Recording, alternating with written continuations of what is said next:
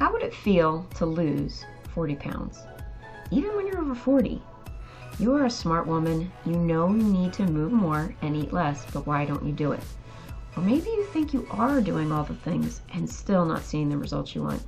If this is the case, you are in the right place. Welcome to the Shape It Up Over 40 podcast. I'm your host, Nicole Simonin, and I help women over 40 lose weight for the last time. This podcast will teach you all about fitness, nutrition, and most importantly, your mindset. Plus, we have some special guests stop by to share their stories. Now, on to today's show. Hey, everybody, welcome to the Shape It Up Over 40 podcast. I'm so happy that you're here today. Today is a beautiful spring day, and I have the windows open. I can hear the birds chirping and the bees buzzing. So hopefully there won't be too much background noise, but it is a beautiful spring morning. So I hope that you're having a wonderful morning as well. Today we're talking about what does it mean to eat normally. So what does it mean to eat normally? Like in quotes normally. How is it that pizza, burgers, and fries have really become the normal in our society? So I have a funny story, or at least I find it amusing story to share with you. I call it the Pop Tart incident. My daughter was in second grade and she came home from school one day and she was so upset with me. Like, really irate. And I was like, What happened at school? What is going on? And she told me that in class they had been talking, the teacher had been talking about Pop Tarts.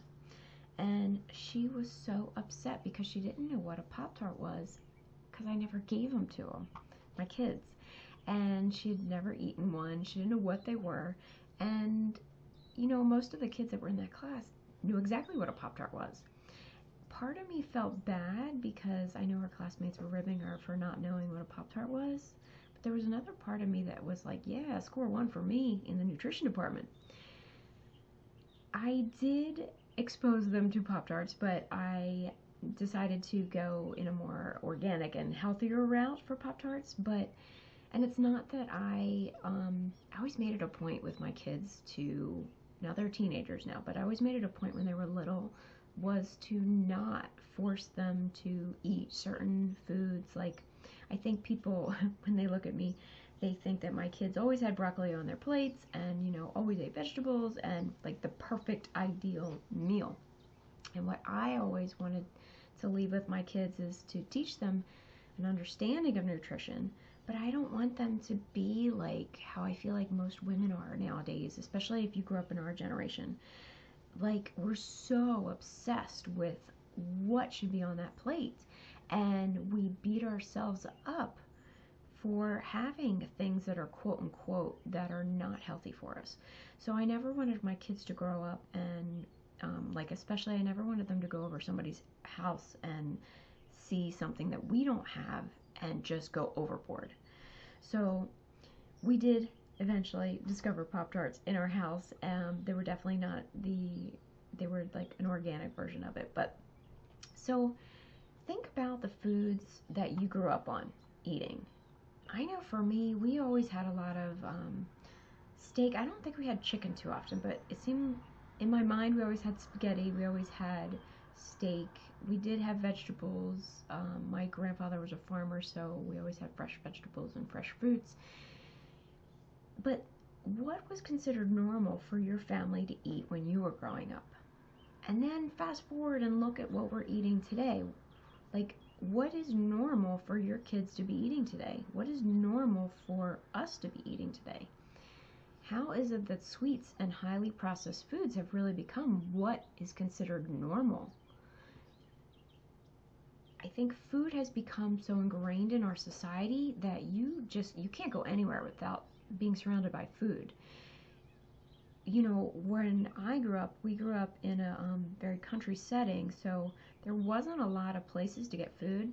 Now, ironically, my dad um, owned a convenience store, so we had access to cheesesteaks and stuff like that, and pizzas and subs. We were known for our subs if you're in the South Jersey area. And uh, ironically enough, I don't really like subs, so maybe that has something to do with making them all those years. But so, but nowadays there's food everywhere. Like if you want to go get a cup of coffee, there are scones, there are muffins there. It's not just like you go get a cup of coffee. It's like you go get a cup of coffee, you get a muffin, you get a, you know, a, a souped up coffee too. You go to the movies. There's you have to have popcorn, nachos, soda, you know, and the um, movie theaters now are offering way more than what they used to. Think about birthdays. You know, when you go to a birthday party, it's just assumed that you are going to have some cake. And if you don't have cake, people look at you like you're crazy, or they think you're on another diet, or something like that. Take inventory too of how many boxes of cookies, chips, or sweets are in your kitchen cabinet right now. I'm not saying don't eat this food, I'm just saying maybe let's step back a little bit and look and see what exactly we are surrounding ourselves with.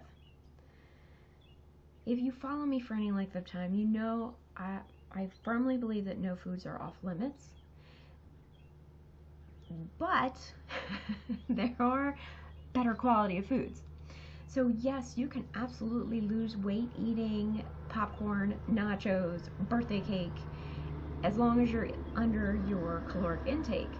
But you're going to feel horrible. And you're not going to be able to increase your muscle mass as much as you need to. And when I say muscle mass, I don't mean like you're not going to turn into Attila the Hun, but in order to build some muscle, you need to be supplying your body with some sort of protein, healthy protein, um, and also just to keep your digestive system going, you need to have fiber, which comes from fruits and vegetables. So, again, yes, you can eat whatever you want, but you definitely know that there are better quality of foods than chips and cookies and, and sweets.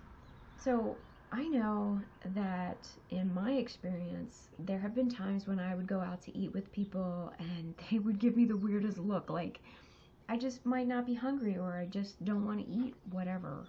And they will stare at you like you're a crazy person. Like, why are you not like eating everything in front of you? some of the times I would say I'm just not hungry yet, or I, don't want dessert, or I don't want a drink, I don't want an alcohol drink.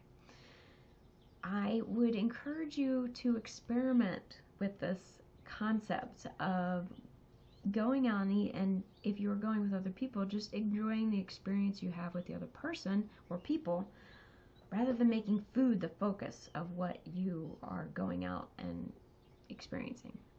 Now, at the time of this recording, we are still in COVID. We are slowly allowed out of the house um, where I live.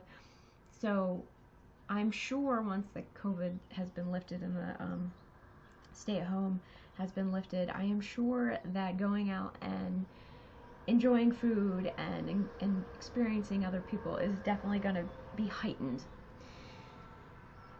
But once that kind of levels off a little bit, and maybe that's another topic for another podcast as far as um, you know because we've been in covid and because you've been restricting not going out you know are you going to boomerang to the other effect or spring off into overeating?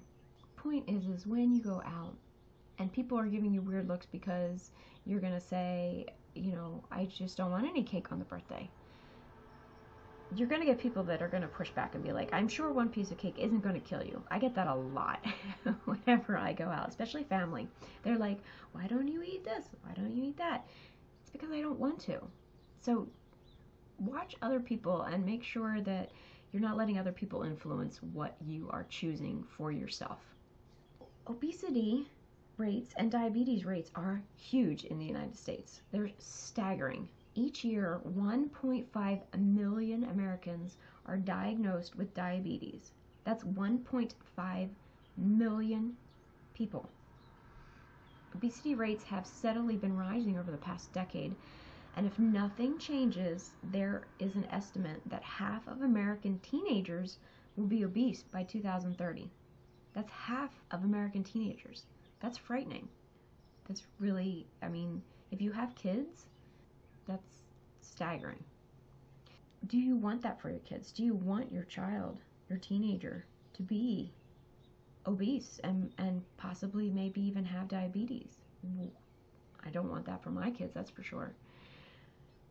in 2016, 69% of American women were either overweight or obese. Do you want that for yourself? Take a good look at what you're eating on a daily basis. Is that food getting you closer or further away from your goals? Aim mostly for whole foods, meaning if you can find um, foods that have one, really less than five ingredients is ideal.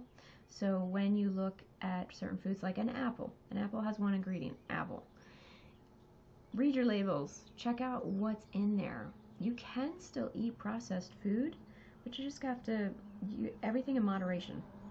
And you always have a choice.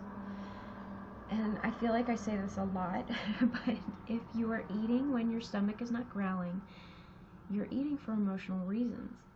And that's where I come in. That's where I really help clients figure out why you're not succeeding, why you're not getting the results that you want. I can give you the perfect plan, but if you don't follow it or you don't do it, that's the emotional part. That's the food drama or the, the weight loss drama. That's the stuff that we work on when you become a client with me. I hope that was helpful for you and just be aware of just be aware of your, what's going on in your life. Like why are you gravitating towards chips or why you're overeating or what your thoughts are. Really start diving into that and see what comes up. All right, that's it for me today, and I will talk to you next week. Hey, if you're loving this podcast, I want to hear from you. Head over to the Apple Podcast, then scroll all the way down at the bottom of the Shape It Up Over 40 podcast. Please write a review. I can't wait to see what you write. Once you're done with your review, head over to shapeitupfitness.com and find out how you can get started on losing the weight for the last time.